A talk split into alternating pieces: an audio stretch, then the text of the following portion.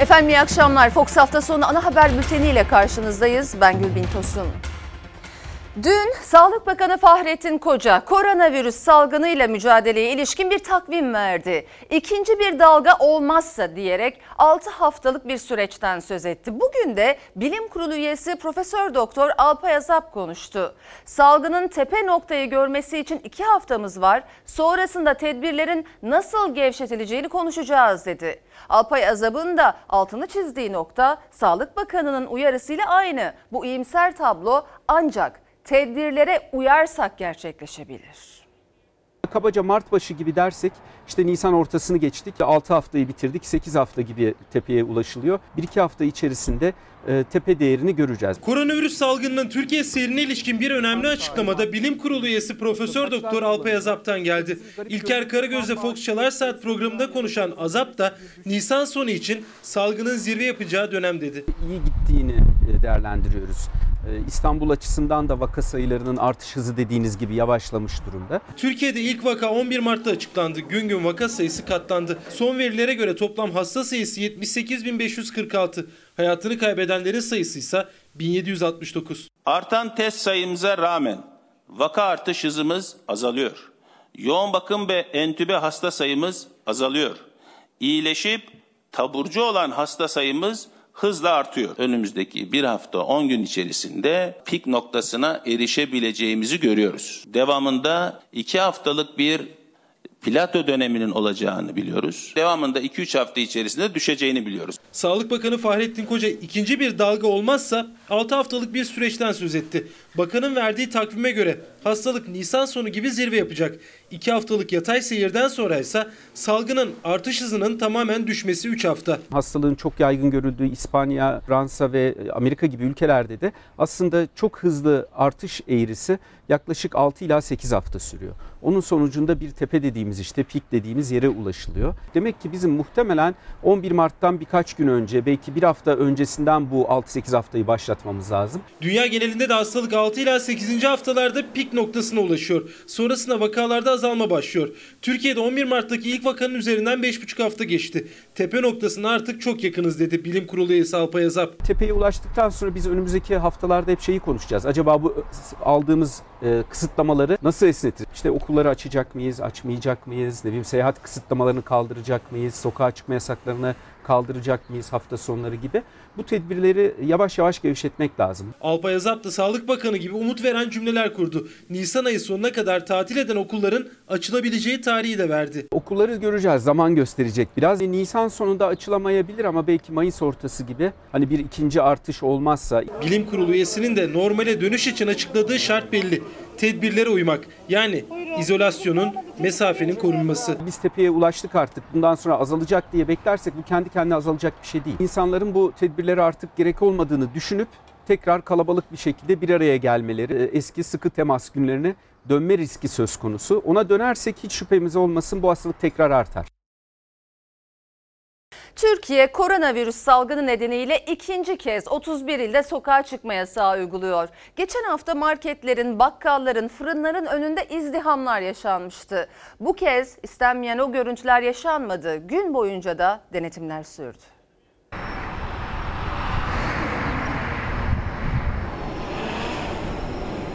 Caddeler, sokaklar, meydanlar, sahiller bomboştu. 30 büyükşehir ve Zonguldak'ta 48 saatlik sokağa çıkma yasağı ikinci kez uygulandı. 63 milyon 640 bin kişiyi kapsayan yasağın ilk gününde sessizlik hakimdi. Sadece zorunlu olarak dışarı çıkması gerekenler sokaktaydı. Denetimler gece gündüz sürdü. Trabzon 63-99. Nöbetten çıktım. Çok yoğun bir nöbetti. Halkımız bilinçli şu an. Gerçekten sokaklarda kimseler yok. Ben de nöbet çıkışı evime gidiyorum. Yani zorunlu olduğunuz Evet. Burası Şirin Evler üst geçti. Salgından önce İstanbul'un en kalabalık noktalarından biriydi. Hem yaya trafiği hem araç trafiği oldukça yoğundu bu noktada. Ama sokağa çıkma yasayla beraber bomboş kaldı. Sadece görevli olanlar ve yasaktan muaf olanlar dışarıda. Şu anda yeni çıktım. Ben de garip hissediyorum evet. Biraz sakin bir şehir şu anda çok sakin. Biz elektrik işinde çalıştığımız için gitmek zorundayız. Tabii elektrik arızaları oluyor. Yalnızca İstanbul'da değil 31 ilde ilk sokağa çıkma yasağı öncesi sosyal mesafenin unutulduğu bu kalabalık görüntüler yansımıştı kameralara. Bu kez günler öncesinden Açıklandığından beri- fırın, eczane gibi hayati yerlerin açık olacağı yasakla birlikte duyuruldu. Gece market, bakkal yoğunluğu yoktu ama bu kez tatil planı yapanlar vardı. Özellikle İstanbul'da sahil kesimine yöneldi araçlar. Neredeyse İstanbul'un her giriş çıkış noktasında bu denetimler gerçekleştiriliyor. Sokağa çıkma yasağı bulunan 20 yaş altı ve 65 yaş üstü kişiler ve yolcular kontrol ediliyor. Eğer seyahat izin belgeleri yoksa ceza kesilerek geri dönmeleri sağlanıyor. Gece saatler 24'ü gösterdiğinde araç trafiği de sona ermişti. İçişleri Bakanlığı yasak öncesi kontrollerde 8893 kişiye işlem yapıldığını açıkladı. Ancak denetimler hız kesmedi. Kahvehanelere baskınlar yapıldı, polis kontrol noktaları oluşturdu. Sokağa çıkanlara kimlik sordu. Ekmek almak için çıktım hocam. Her ne kadar sebebi zaruri de olsa arkadaşlar görevini yapmak durumunda. Yasağı delerek sokağa çıkanlardan biri de Bursa'da yakalandı polislere. Üstelik önceki sokağa çıkma yasağında da aynı ceza kesilmişti. Benim maaşım o kadar yok. Fırıncılar, gazete dağıtanlar, polisler, sağlıkçılar çalışmaya ara vermedi. Çiftçiler de tarlalarındaydı. İstanbul Büyükşehir Belediye Başkanı Ekrem İmamoğlu da çalışmak zorunda olan belediye personelini ziyaret etti. Millete ekmeğini ulaştırıyorsunuz. Allah razı olsun hepinizden. İmamoğlu Halk Ekmek Fabrikası ve 153 çağrı merkezindeydi. Hatta bazı telefonlara bizzat yanıt verdi. Emre Bey merhaba. Nereden arıyorsunuz? Gazi Mahallesi'nden. Ben de biraz önce o taraftaydım. Ee, halk ekmeği ziyaret ettim. Ee, evde misin Emre Bey? Harika, harika. Ee, kaç kişiyiz evde? Kimler var? Belediye ekipleri de sokağa çıkma yasağı sona erdiğinde İstanbullular temiz bir şehirle karşılaşsın diye tüm gün mesaideydi. Gün boyunca yaşananları sizlere aktardık. Peki bakalım şu dakikalar, şu saat itibariyle durum ne? Ee, Fox muhabiri Damla Yıldız Söken ve kameraman arkadaşımız Ayhan Dursun Ortaköy'de bizleri bekliyorlar. Hemen dönelim. Damla, seni dinleyelim. İzlenimlerin neler? Ee, geçen hafta sonu yaşadığımız sokağa çıkma yasağına göre vatandaşlar bu kez daha fazla riayet etti gibi yasağı değil mi diye soracağım ama bir de son dakika gelişmesi var. Onun da detayları sende. Önce onu alalım istersen. Evet Gülbin Tasun önce son dakika gelişmesiyle başlayalım. 30 büyük şehir ve Zonguldak'ta bir seyahat kısıtlaması vardı. Seyahat belgesi olmayanlar bu şehrin dışına giriş çıkış yapamıyorlardı. O yasak aslında bu gece saat 24'te sona erecekti ama İçişleri Bakanlığı bir genelge yayınladı. 15 gün daha uzatıldı. Yani 15 gün daha 31 ilden giriş çıkış yapmak için seyahat belgesi gerekiyor. Bugüne dönecek olursak biz şu anda İstanbul'un en kalabalık noktalarından birindeyiz normalde. Hafta sonu burası nasıl olur? Cıvıl cıvıl olur. Evet bu hafta yasağa biraz daha fazla uyulduğunu görüyoruz. Hatta az önce denetim yapan polislerle de görüştüğümüzde onlar da geçen haftada aynı noktada olduklarını, çok fazla ceza yazdıklarını, çok fazla uyarıda bulunduklarını söylediler ama herhalde o cezalar biraz daha caydırıcı olmuş olacak ki bu hafta dışarı çıkan geçen haftaya göre daha az. Şimdi eğer sokağa çıkma yasağı olmasaydı hava çok güzel. Bu kadar güzel bir havada İstanbul'un en kalabalık olacak yeri neresiydi orayı göstereceğim size. Arkamda köprü var. 15 Temmuz Şehitler Köprüsü. Normal şartlarda bu köprüye baktığımız zaman iki araç arası mesafe görmemiz bile imkansızken biz gün boyu köprüde en fazla bir ya da iki araç gördük. Onlar da işe gidenler. Sokaklarda da sadece işe gidenler var. Bu meydan normalde çok kalabalık bir meydan. İstanbul'a gelen ya da İstanbul'da yaşayan herkesin hatta burada bir fotoğrafı vardır. Çünkü çok uğrak bir yer, herkesin geldiği bir yer. Sadece işe gidenler çıktı bugün dışarıya. Onlar da polis denetiminden geçtiler. Kimlik belgelerini gösterdiler. Eğer dışarıda olmaması gereken biri varsa ona da ceza kesildi. İstanbul'da genel olarak sokağa çıkma yasağına uyuldu. Normalde yasağa zaten uyulması lazım. Normalde zaten bu manzarayı bu şekilde görmemiz lazım ama biz yasağa uyulacak mı merak ediyorduk çünkü hafta boyunca uyulmayan yasaklar vardı. Mesela sahiller. Biz şu anda sahildeyiz ama bu sahile sadece hafta sonu değil 7 gün 24 saat aslında giriş çıkış yapılmaması gerekiyor ama hafta içi de tıpkı bugün gibi güzel havalar vardı. O havalarda gelenler, yürüyüş yapanlar, oturanları gördük. Yine 20, 20 yaş altı için sokağa çıkma yasağı 7 gün boyunca devam ediyor ama sokakta çocuklarıyla birlikte sahillerde aileleri gördük. Sokağa çıkma yasağı biraz daha dikkate alınıyor. Özellikle de bu hafta sokağa çıkan az. Sadece iş için dışarıda insanlar diyebiliriz. Hatta yarın işe gidecekleri de uyaralım. Otobüs seferleri sadece sabah ve akşam toplu ulaşım kullanacaklar. Bunu dikkate alarak çıkarsa mağduriyet yaşamazlar Gülbin Tosun. Peki Damla Yıldız Söken çok teşekkürler. Devam ediyoruz. Geçen hafta olduğu gibi sayın seyirciler bu haftada sokağa çıkma yasağının mağdurları sokağa çıkmak zorunda olanlardı. Yani yasaktan muaf çalışanlar, sağlıkçılar hastanelere gitmekte zorlandı. İşçilerse sanki yasak yokmuş gibi yine fabrikadaydı. Bir sağlık çalışanım işe gideceğim bekliyorum. Bir 25 dakikadır bekliyorum. Nöbete geciktim şu an. On binlerce işçi bugün fabrikalarında çalışıyor. 31 ilde milyonlar evlerindeydi ama onlar hastanede doktor, hemşire, sağlık çalışanı, fabrikada işçi. Yani çalışmak zorunda olanlar. Yasağın mağdurları da yine onlar oldu. Özellikle işlerine ulaşmakta güçlük çektiler. 7'de geldim buraya. 45-50 dakikadır bekliyorum. 3 tane otobüs geçti. Doluydu yani almadılar. Ayakta beklemekten işte çalışmakta halim kalmayacak herhalde. 45 dakika 50 dakikadır ayakta bir fiil bekliyorum. İstanbul'da seferler azaltıldı, belirli saatlerle sınırlandırıldı. Sosyal mesafenin korunması için uygulanan %50 kuralı nedeniyle de toplu taşıma araçlarının çoğu duraklarda duramadı bile. Bir saattir bekliyoruz. Üç tane geçti ama kısıtlı olduğu için almıyor. Sokağa çıkmayı yasaklıyorsalar bunu hani arabaları sıklaştırabilirler. Çalışmak isteyen insanlar ne yapacak? İşe gitmiyordum, hastaneye gidiyordum. Maalesef gidemedim, geri dönüyorum. Şu an randevumu da iptal ettim, erteledim, eve gidiyorum. İstanbul'da toplu ulaşım sabah saat 10'a kadar devam edecekti. İşte son vapurda Eminönü'nden kalktı.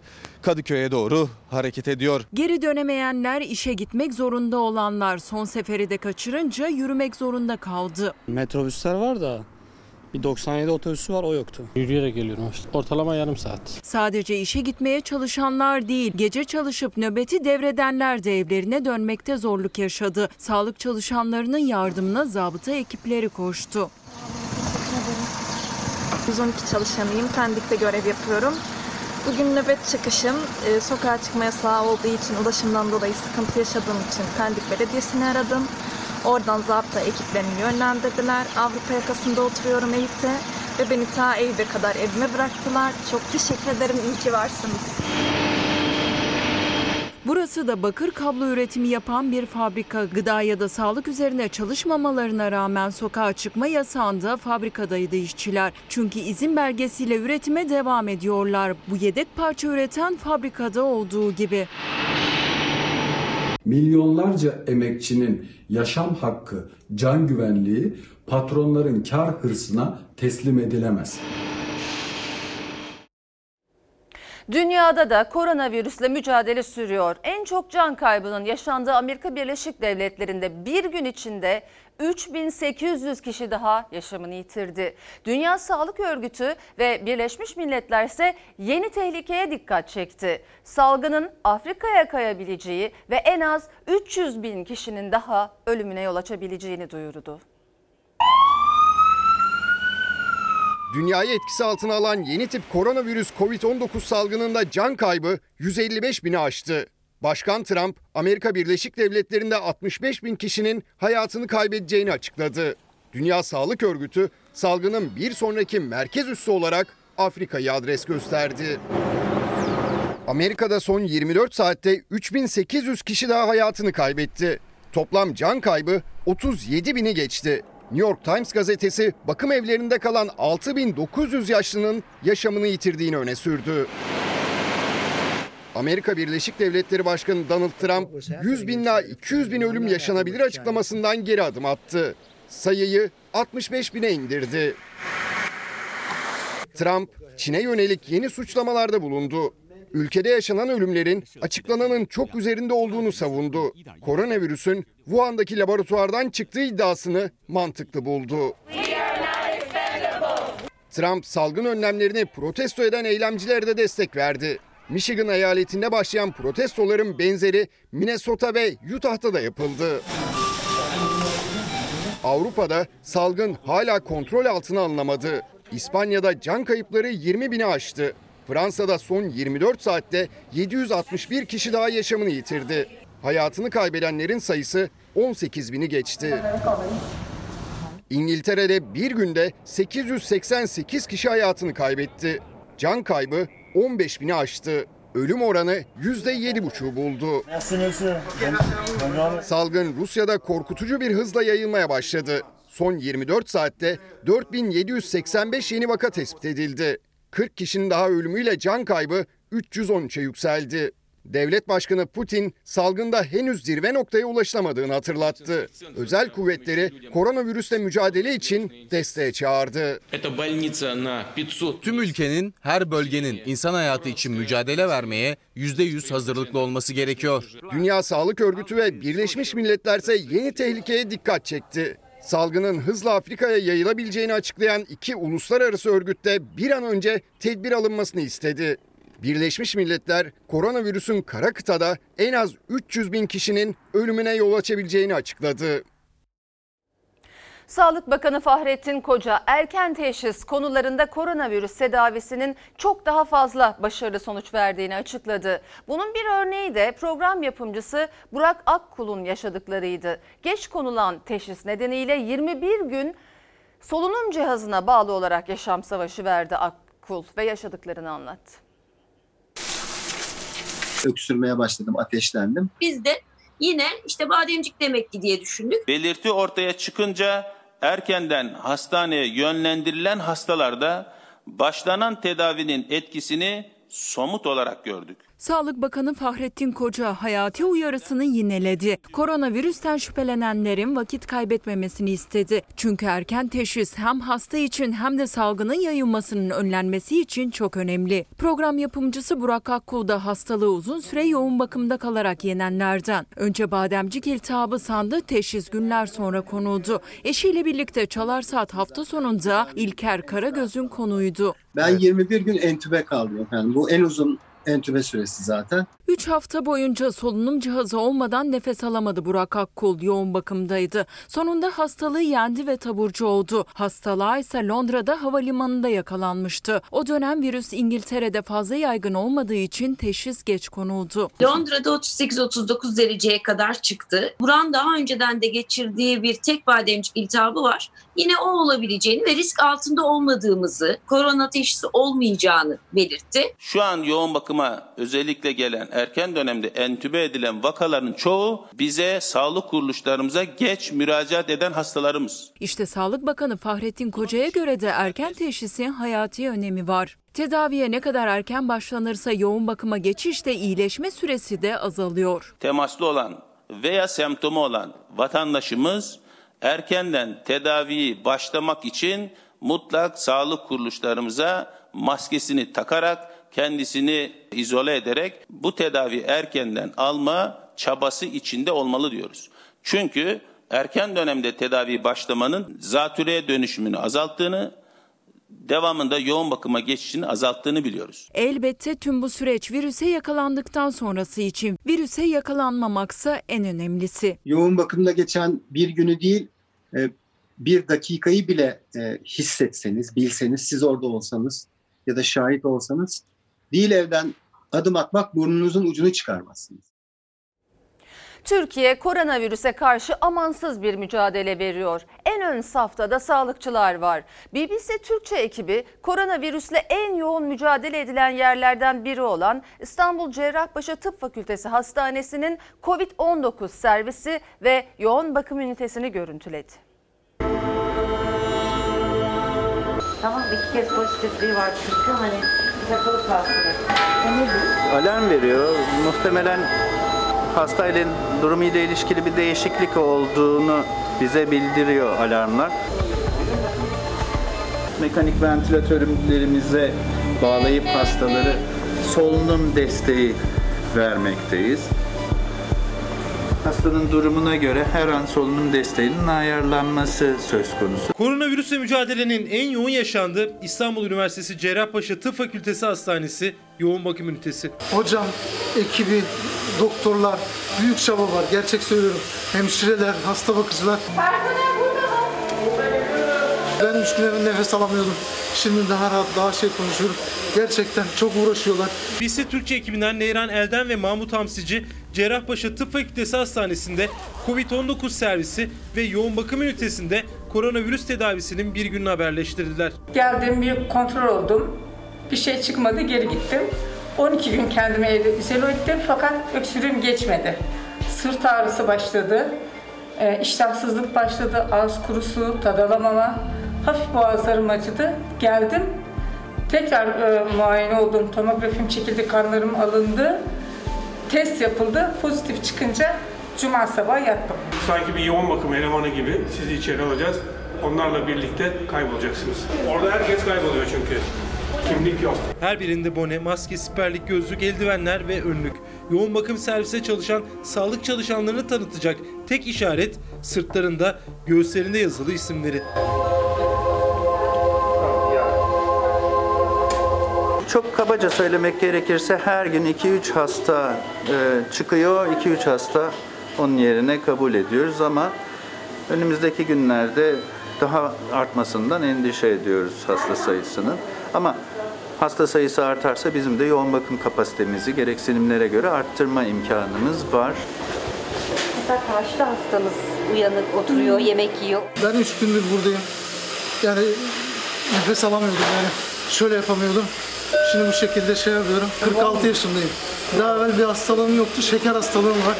Ve herhalde daha evvel de belki ciğerlerimde bir şey vardı. Bir türlü 7 gün normal şeyde yattım. 3 günde burada yatıyorum. Şimdi yani gerçekten iyiyim. Konuşabilenler yoğun bakım servisindeki şanslı ve durumu bir nebze iyi olan hastalar. Uyutulanlar var. Doktor, hemşiresi, hasta bakıcısı, tüm sağlık çalışanları her birini hayatta tutmak için olağanüstü çaba harcıyorlar. Ben tam 24 gündür eve gitmiyorum. İşte annemiz babamız olabilir fark etmiyor. Bütün hastalar annem olarak görüyorum, kardeşim olarak, abim olarak görüyorum. Mücadele devam ediyoruz işte. Mevcut yoğun bakım hemşiresi bu hastaları yetemez noktasına geldi. O noktada da diğer servislerden, başka yoğun bakımlardan eee, hemşire desteği aldık. 19 yıldır çalışıyorum ama hiç bu kadar zorlu bir meslek hayatı yaşamamıştım. Çok yorulduk. Elbette ki zaman zaman umutsuzluğa düşmek söz konusu olabilir. Zaman zaman yorgunluk söz konusu olabilir. Evet yoğun ve yorgun bir dönemden geçiyoruz. Ama bu günler geçecek ve bu günler geçtiğinde biz de diyeceğiz ki oradaydık ve elimizden geleni yaptık. Koronavirüsle mücadelenin en yorucu ve stresli yaşandığı yer yoğun bakım ünitesi. Hastalar için de, doktorlar için de. En önemli korkumuz hasta sayısının birdenbire artıp şu sahip olduğumuz kapasitenin sınırına ulaşmamız. Bu sınırın aşılması bazı insanlara hizmet verilememesi, bazı insanların tedavi alamaması anlamına gelecektir. Böyle bir riskle karşılaşmamak için mücadelede en büyük çabayı sarf eden sağlık çalışanları uyarıyor. Evde kalın diyor. Sokağa çıkmak zorunda olanlara söyleyecek bir söz yok ama e, bu dönemde gezmek için, eğlenmek için, sohbet için sokağa çıkmak gerçekten çok tehlikeli bir şey. Yoğun bakım tavanına bakarak yatmak e, çok zor bir şey. Sayın seyirciler, Türkiye koronavirüsle mücadelede canlarını hiçe sayan sağlık çalışanlarını alkışlıyor. Ancak Zonguldak valisi sağlık personeliyle ilgili öyle bir söz söyledi ki bir anda tepkilerin hedefi oldu. Vali Erdoğan Bektaş, misafir ettiğimiz, yemeklerini verdiğimiz sağlıkçılar kendi aralarındaki ilişkilerde yeterince dikkatli olmadıkları için bize yük oldular dedi. Sağlıkçılarımız hastalarla diyaloglarında kendilerini korudular. Birbirlerinin diyaloglarında kendilerini korumadılar. Bugün en yüksek perdeden bütün yetkili arkadaşlarımızı uyardık. Bu bizim faturamızı ağırlaştıran bir olay oldu. Haftalardır koronavirüse karşı canlarını içe sayarak mücadele eden sağlık çalışanları ile ilgili kurdu bu cümleleri Zonguldak Valisi Erdoğan Bektaş. Sağlık çalışanlarının koronavirüse yakalanarak valiliğe yük olduğunu söyledi. Sağlıkçılarımızın bize getirdiği yük olmasaydı belki de biz bugün geri dönüşü konuşuyor olacaktık. Sağlık çalışanları en önde salgınla mücadele ederken onları koruma sorumluluğu olanlar bunu bir yük olarak göremez. Sağlık çalışanlarını koruyamayan toplumu hiç koruyamaz. Gerçekten 1 milyon 100 bin sağlık çalışanlarımızın büyük özverisi var. Esas en büyük kahramanlar onlar. Sağlık Bakanı koronavirüsle mücadelede sağlık çalışanlarının özverisine vurgu yaparken Cumhurbaşkanı Erdoğan sağlıkçılara alkışlarla destek verirken sokağa çıkma yasağı uygulanan illerden olan Zonguldak'ın valisi dikkat çekici açıklamalar yaptı. Gerçekten ifade etmekte de zorlanıyorum. Bizim bütün rakamımız 567 iken maalesef 137 tane sağlıkçımız var. Sağlıkçılarımız kendilerini koruyamadılar. Vali Erdoğan Bektaş'a göre Zonguldak'ta 137 sağlık çalışanının koronavirüse yakalanması kendi tedbirsizlikleri. Halbuki bütün tedbirleri aldık, yemeklerini dahi verdik ama bizi sıkıntıya soktular dedi vali. Sağlıkçılarımızı biz misafirhanelerde misafir ettik. Devletimiz oturduğu düşündü onlardan ücret de almadı. Yemeklerinden de ücret almadı. Servisleri sağlamaya çalıştık. Ama orada kendi aralarında ki ilişkilerinde yeteri kadar dikkatli olmadıkları için hem kendilerini sıkıntıya soktular hem bizi sıkıntıya soktular. Zonguldak'ta zamanında hasta verilerini açıklamayan, nitelikli ekipmanı ve uzman hekim desteğini sağlamayan, koordinasyonu iyi yapmayan, sağlıkçılara gerektiğinde yaygın test uygulamayanların hiçbir kabahati yok.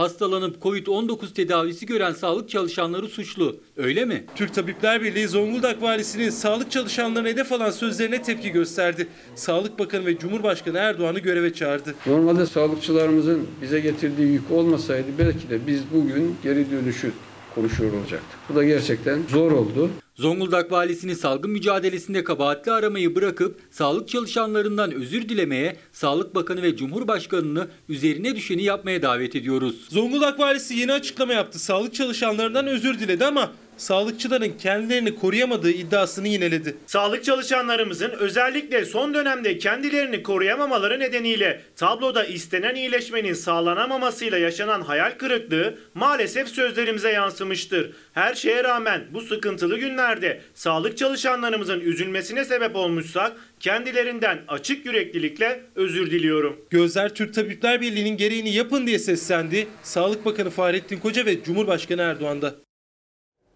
Cerrahi maskeye ulaşmada zorluk yaşayanların kullandığı bez maskeler koruyucu mu değil mi? Korumadığını söyleyen uzmanlar da var ama bilim kurulu üyesi Alpay Azap her maske korur dedi ve maske kullanımına ilişkin önemli detaylar verdi. Siyah maskeler var böyle şekilli şekilli Evet, e, üste değişik. başa kıyafete uyumlu Uygun. maskeler var. Onlar korur mu korumaz mı? Bezler bile, pamuklu bezler bile korur. Maskesiz kalmamak için evlerinde bez maske yapanlar var ya da parayla siyah maske alanlar. Bez maskelerin sağlıklı olmadığına yönelik iddialar için Bilim Kurulu üyesi Alpay Azap'tan önemli açıklama geldi. Dünya Sağlık Örgütü, CDC yani Amerikan Hastalık Kontrol Merkezi, Avrupa Hastalık Kontrol Merkezi bu amaçla bez maskelerin de gayet etkili olduğunu söylüyor. Öyle söylediler bize koruyor dediler biz de bunu aldık. Cerrahi maskelerin satışı yasaklandı. Eczaneler aracılığıyla dağıtılıyor. Tek kullanımlık maskeye ulaşamayanlar da kendi önlemlerini bez maskelerle almaya çalışıyor. O maskelerin yeterli korumayı sağlamadığına ilişkinde yorumlar vardı. Alpay Azap korur dedi. Bunu taktığınızda burnunuzun üzerine oturmayacak. Bakın görüyor musunuz şuradaki alanı? Şuradan göstereyim.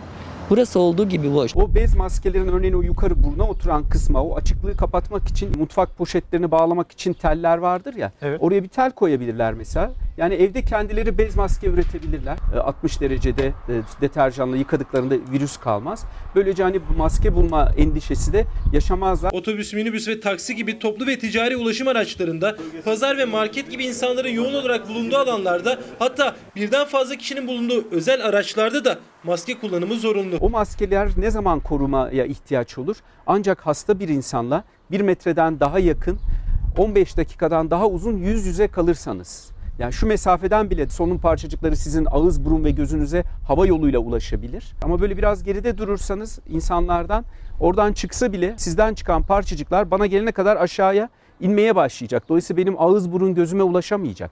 O yüzden sosyal mesafeyi korumak önemli. Koruduğunuz zaman maskeye de aslında gerek yok. Aldık kullanıyoruz artık faydası mı var zararı mı var onu da bilmiyoruz. Niye herkes önermiyoruz? Şöyle bir zararı olur maskenin. Bir kere yalancı bir güven duygusuzluğuna sebep olur. Çünkü asıl bu hastalıktan bizi koruyan şey ellerimizi temiz tutmak. Maske taktığınızda bir el temizliğine ihtiyaç duymayabilirsiniz. Düzeltme ihtiyacı için ellerinizi yüzünüze götürmek zorunda kalırsınız. Ve dolayısıyla kendinizi tam tersi enfekte edersiniz elleriniz aracılığıyla. O yüzden de gerekmedikçe takmasınlar. Uyarılarla Türkiye koronavirüsle mücadelede 6. haftada. 2010 yılından çıkarılan bir borç yüzünden tam da salgın günlerinde bir işsizin ödeneği kesildi. Geçim sıkıntısı nedeniyle eşinin annesinin yanına taşınan Mustafa Kemal Saka iki çocuğuna nasıl bakacağını düşünüyor. Kronik hastalıkları olduğu için de koronavirüs salgınının olduğu şu günlerde yeni bir iş bulabilmesi de çok zor.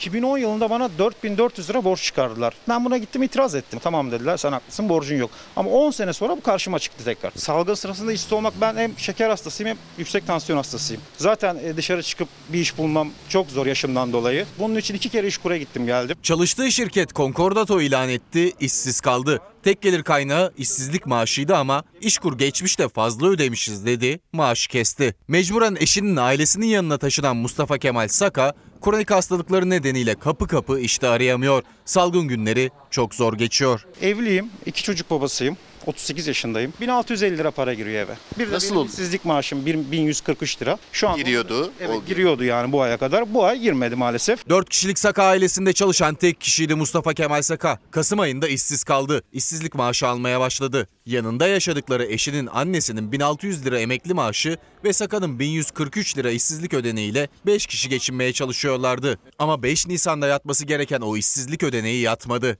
Tam da en çok ihtiyaçları olan dönemde. İşkur e, 2010 yılından gelen bir borç yüzünden maaşıma el koydu. 2010 yılında işsizlik ödeneği alırken işe başladığı iddiasıyla borç çıkarılmıştı Saka'ya. O dönem itiraz etti. 10 yıl sonra borç yeniden çıktı karşısına. Yeniden işsiz kalınca Kasım ayından bu yana düzenli olarak aldı işsizlik maaşını. Son 2 aya gelindiğinde ise maaşı kesildi. İşkur'da kesintiyi doğruladı. Ancak borcun neden yıllar sonra tam da salgın döneminde ödeneğe ihtiyaç duyulduğunda kesildiği belli değil. Bir dahaki aydan sonra ne yapacağım ben? Bir dahaki ay işsizlik maaşım son. İtiraz ettim ve yani itirazımda da hiçbir sonuç çıkmadı. Kendi imkanlarımla seyyar satıcılık yapacaktım.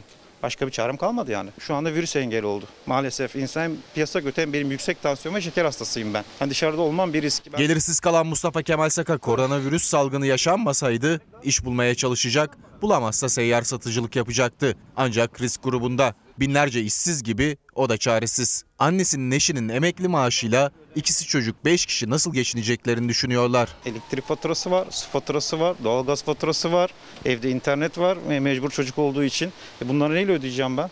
Hadi bir kısmını kaynanan vasıtasıyla ödeyeceğim. Geri kalanı için mi ödeyecek? E Onu ödersek biz ne yiyeceğiz, ne içeceğiz? Koronavirüs salgını nedeniyle esnaf mağdur. Taksi ve minibüs şoförleri de ekonomik mağdurlar arasında. Özellikle de İstanbul'da tek çift plaka uygulamasına geçen taksicilerin geliri durdu. Borçları ise kabarıyor. Şu an taksi şoförleri çok zor durumda. 2005'ten beri faal olarak taksicilik yapmaktayım direksiyon üstünde. Daha önce hafta sonları evde olmazdık ama artık şimdi evdeyiz. Maliyetleri düşünüyoruz haliyle. Çok fazla keyif yaptığımız da sö- söylenemez. Çünkü Yıllardır ilk kez evlerinde bu kadar uzun vakit geçiriyorlar ama onların evde olduğu, taksinin kapıda durduğu, tekerleğin dönmediği her dakika kazançlarının düşmesi, masraflarının ödenememesi demek. Koronavirüs sonrası şoförler zor durumda. Ödemelerimizde çok zorlanıyoruz. Biz artık para kazanmıyoruz. Biz yakıtımızı bile karşılayamayacak duruma geldik. Koronavirüs salgını sonrası alınan önlemlerden biri de taksilerle ilgiliydi. Taksiler tek çift plaka olarak ayrıldı. Bir gün tek bir gün çift plaka çıkabiliyor trafiğe. Böylece zaten işleri yarı yarıya azalmıştı. Bir de hafta sonu sokağa çıkma yasağı gelince ay boyunca çalıştıkları gün sayısı iyice düştü. Tek çift plakası uygulamasına geçildi. Ayda 15 güne düştü bizim çalışma şartlarımız. Her arabada da iki tane şoför olduğuna göre 7 gün çalışıyoruz. Hafta sonları da yasak gelince de 5 güne falan düştü. Biz 5 gün çalışmayla mutfak masraflarımızı bile karşılayamıyoruz. Hafta sonu taksicilerin en yoğun zamanları oluyor çünkü dışarıya gezmeye çıkanlar taksi kullanıyor. Bu hafta sonuysa taksiler kapıda duruyor. Ama taksiler durduğu yerde masraflar devam ediyor. Çünkü o şoförün evinin kirası, faturaları bunların yanı sıra ise yine taksinin kirası var. Eviniz kira mı? Kira. 1250 lira kira veriyorum. 500-600 liraya yakında faturalar geliyor. Taksici Hüseyin Duman aylık 8500 lira da taksi için kira ödüyor ama bu ay birçok şoför gibi onu da ödeyemedi. Taksi de hayır benim değil. Taksiye de para veriyoruz. Bunların hiçbirini karşılayamadım. Bu ay olduğu gibi duruyor. Kiram gelecek. Çocuklarım evde. Elektrik faturaları gelecek. Onları nasıl ödeyeceğiz? Gelirimiz şu anda sıfır. Taksiciler gibi minibüs şoförleri de zor durumda. Yeni mahalle Bakırköy. Yolcu yok herhalde değil mi? Ablam kimse yok. Sabahtan beri gidiyoruz geliyoruz. Öyle bir kişi, iki kişi, üç kişi. Öyle çalışıyoruz yani. %50 kuralı nedeniyle hem eskisi kadar yolcu almaları yasak hem de zaten toplu taşımadan uzak durmaya çalışıyor dışarı çıkanlar. Beş yolcuyla gidip geliyoruz. Şimdi ne kazanacağız? Ne mazotumuz ne mazot parası çıkıyor, ne yemeğimiz çıkıyor. Hiçbir şeyimiz çıkmıyor yani. Şoförler ellerinde avuçlarında kalan parayı da tüketti. Sigortaları da genelde yarım gün üzerinden yattığı için kısa çalışma ödeneğinden de faydalanamıyorlar. Şimdi masraflara yetişebilmek için destek bekliyorlar. Elimizde ne varsa her şey bitti. Şoförler çok zor durumda. Muhakkak e, sosyal yardım için çok müracaatları var ama hiç kimseden de dönüş de yok. Cumhurbaşkanı Erdoğan bundan tam bir ay önce 20 bin öğretmene atama müjdesi vermişti. Ancak o öğretmenler henüz görevlerine başlayamadı. Mevcut işlerinden de ayrıldıkları için salgın döneminde onlar da zor günler geçiriyor. Var mı başka sözcük söyleyecek olan? 20 bin öğretmenimizin daha atamasını gerçekleştirdiğimizin müjdesini milletimizle paylaşmak istiyorum. Hayırlı olsun. Okul öncesi öğretmeniyim. 18 Mart'ta Cumhurbaşkanımızın müjdesiyle atandık. Fakat uzaktan eğitime geçilme sürecinde evraklarımızı teslim edemedik ve özlük haklarımız başlatılamadı. Müjdenin üzerinden tam bir ay geçti. Öğretmenler atandı ama göreve başlayamadı. Çalıştıkları diğer işleri bırakan, maaşsız kalan öğretmenler bu süreçte mağdur oldu. Ataması yapılan 20 bin öğretmen arkadaşımız hala göreve başlatılmadı. Atanmış işsiz durumundalar. Atamaları yapıldığı için çalıştıkları işlerinden ayrılmak zorunda kaldılar ve şu anda maaşları ödenmediğinden açlığa mahkum edilmiş durumda arkadaşlarımız. Atamaları yapılınca 15 gün içinde evrak teslim etmeleri gerekiyordu öğretmenlerin. Öyle de yaptılar. Bunun için işlerinden ayrıldılar. Ancak 30 günün sonunda hala görevlerine başlayamadılar. Haliyle maaş da alamıyorlar. Sigorta girişlerimizin olmasını, hizmet süresi kaybımızın olmamasını talep ediyoruz. İnşallah sesimizi duyarlar. Aynı zamanda sağlık hakkından da yararlanamıyorlar. Milli Eğitim Bakanlığı'nın temel sorumluluğu bir an önce arkadaşlarımızın göreve başlatılmasını sağlamaktır. Ve ücretli öğretmenler çalışırken de az maaş alan ücretli öğretmenlerin cebine salgın yüzünden okullara ara verildiği için hiç para girmiyordu. Uzaktan eğitimin ilk günü baz alınarak ödemelerin yapılacağını duyurmuştu Milli Eğitim Bakanı. Ancak eğitim sene göre mevzuat değişikliği nedeniyle şu an kazandıkları o para ileride geri istenebilir. Resmi gazetede yayınlanan düzenlemeyle gördük ki arkadaşlarımız bakanlık eliyle borçlandırılmış durumdadır. Eğer biz telafi dersleri yapamazsak ücretlerimizi alamayacağımız veyahut bu ücretleri faiziyle ödeyeceğimiz söyleniyor. E, bu taahhütname bizi devlete ve kurumlarımıza borçlandırıyor. Verdikleri ders başına zaten çok düşük maaş alan öğretmenler uygulamanın düzeltilmesini istiyor. Milli Eğitim Bakanlığı gereken düzenlemeyi bir an önce yapmalı. Borçlandırma gibi bir uygulama olmadan ücretleri ödenmelidir. Koronavirüsün en çok etkilediği sektörlerden biri de turizm. Kültür ve Turizm Bakanı Mehmet Nuri Ersoy, turizm sezonunun başlayacağı tarihi verdi. Faaliyete geçecek tesislere güvenli tesis sertifikası şartı getiriliyor. O sertifikanın ne anlama geldiğini de anlattı bakan.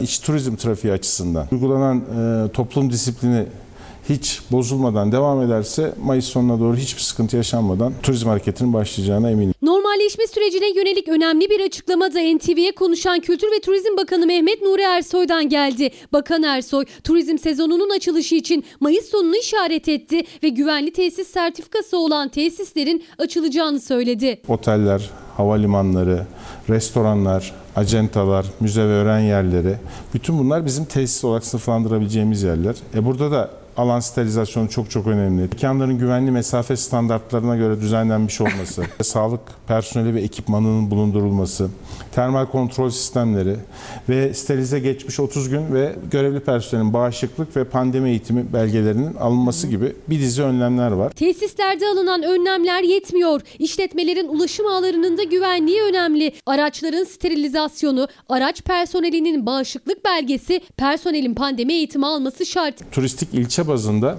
sağlık altyapısı haritasını çıkarıyoruz. Hastane ne kadar yoğun bakım yatak kapasitesi var, ne kadar ventilatör kapasitesi var. Bunu da bütün tur operatörlerine onayına sunacağız. Yani altyapımızın belgelendirilmesi lazım. Güvenli tesis sertifikasının uluslararası geçerliliği de olacak ve böylece tesisler yurt dışından turist ağırlayacak. İlk etapta Asya ülkeleri açılır diye düşünüyorum. İkinci aşamada Almanya ve Avusturya, Orta Avrupa ülkeleri ve bazı Kuzey Avrupa ülkeleri hızlı toparlıyor. Onlar Haziran'ın ortasından sonra aşamalı bir şekilde açılır diye düşünüyorum. Koronavirüsle mücadele kapsamında kapanan ya da hizmete girmesi ertelenen tesislerde çalışanlar için de kısa çalışma ödeneği devredeydi. Bakan Mehmet Nuri Ersoy, turistik tesislerde çalışanlar için kısa çalışma ödeneğinden maaşların 5 Mayıs'ta ödeneceğini söyledi.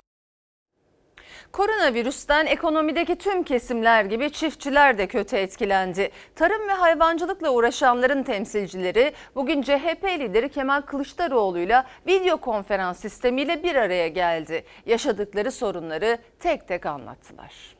Hükümetin yaptığı açıklamada e, çiftçilerle ilgili, tarımla ilgili bir şey var mıdır diye baktık. Yok. 9 milyon 800 bin ton civarında buğday ithalatımız var. Bunun 6 milyon 664 bin tonunu ihracatına sınırlama getiren Rusya'dan. Çiftçinin tarlaya gidip bu üretimi yapması lazım. Hasat devam ediyor. Bu hasadın yapılması gerekiyor. Çiftçiler, besiciler, süt üreticileri, tarım ve hayvancılık sektörünün temsilcilerini dinledi CHP lideri Kılıçdaroğlu. Bir ay önce ben Sayın Bakan'a söyledim. Süt fiyatlarını arttıramayacağımıza göre bu desteklemenin artması gerektiğini söyledim ama 5 kuruş arttırabildik. Gıda konusunda Türkiye'nin kendisine yeni ve tutarlı bir yol haritası çizmesi gerektiği açıktır. Girdilerin pahalılığından çok şikayet edildi. Ya bu yem fiyatlarını düşürmemiz lazım veyahut da bu süt desteklemesini arttırmamız lazım. Koronavirüs her sektör gibi tarım ve hayvancılığı da vurdu. CHP lideri Kılıçdaroğlu ve sektör temsilcileri de video konferans yöntemiyle yapılan toplantıda eksiklikleri, alınması gereken tedbirleri konuştu. Döviz kurundaki artışlar ve dış piyasadaki bu yükselişler ithalatın Türkiye için cazibesini kaybettiğini gösteriyor. Üretici her zaman e, korunması gereken bir kişidir. Çünkü ürettiği ürünün uzun süre korunması mümkün değil. Üretim ayağı eğer koparsa üreticinin moral motivasyonunu engelli olacak. Tarımda e, çiftçilerin kredilerinin, borçlarının bir yıl süreyle faiz ertelenmesini istemiştik bu süreç içinde. CHP lideri koronavirüsün etkisini azaltmak için önerilerini yineledi. Tarım sigortasında büyük sorunların yaşandığını biliyoruz. Bu önemli bir öneri tüm bitkisel ve hayvansal ürünlerin primsiz sigortalanması böylece üreticiye bir gelecek güvencesi de vermiş oluyoruz biz. Türkiye'yi teknolojik hayvancılıkla tanıştıran isimlerden süt üreticisi Sencer Solakoğlu, Tarım Bakanlığı'nı eleştiren sözlerinden sonra sıkı bir denetime tabi tutulmuştu. Sonucunda da cezaları aldı. Ancak neredeyse bir yıla yakındır yürüttüğü hukuk mücadelesinde yüzü gülen tarafı oldu. Mahkeme Tarım Bakanlığı'nı haksız buldu, cezaların iptaline hükmetti. tarımın başındaki adam bu mentaliteyle tarımı yönetiyorsa zaten bu ülkenin tarımının bir adım ileri gitme şansı yok. Yaptığımız bir röportaj esnasında tarımın başındaki adam dediğim için neredeyse günlük denetimlere maruz kaldım. Akabinde bir belge iptali bir de desteklemelerden 5 yıllığına men cezası verildi. Dün itibariyle davamız sonuçlandı. Eleştirisi ona ceza olarak döndü ancak mahkeme cezayı haksız buldu. Avrupa'ya da ihracat yapan süt üreticisi Sencer Solakoğlu'nun Fox Haber'e verdiği röportaj sonrası hem Avrupa Birliği onayı iptal edilmişti hem de tarımsal desteklerden yararlanması 5 yıl yasaklanmıştı. Solakoğlu Tarım Bakanlığı'na karşı açtığı davada hukuk mücadelesini kazandı. Cezalar iptal edildi. Hem yürütmeyi durdurma kararı verildi hem de yapılan işlemlerin hukuksuz olduğunu çok net bir şekilde hakim bey ortaya koymuş. Bakış açısı çok önemli.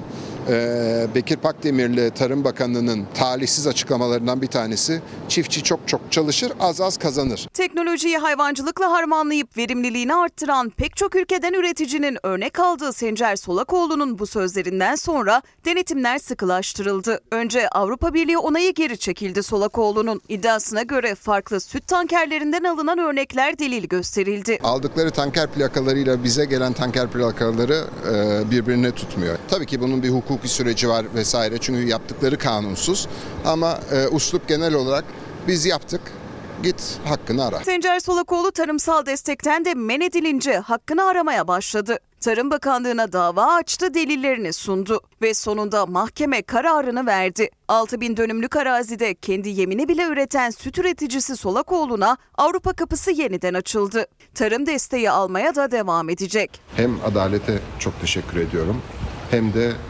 bana destek olan bu süreçteki Fox ekibine desteklerini e, sosyal medyadan ileten e, arkadaşlarımıza, dostlarımıza, sevenlerimize. Sağ olun.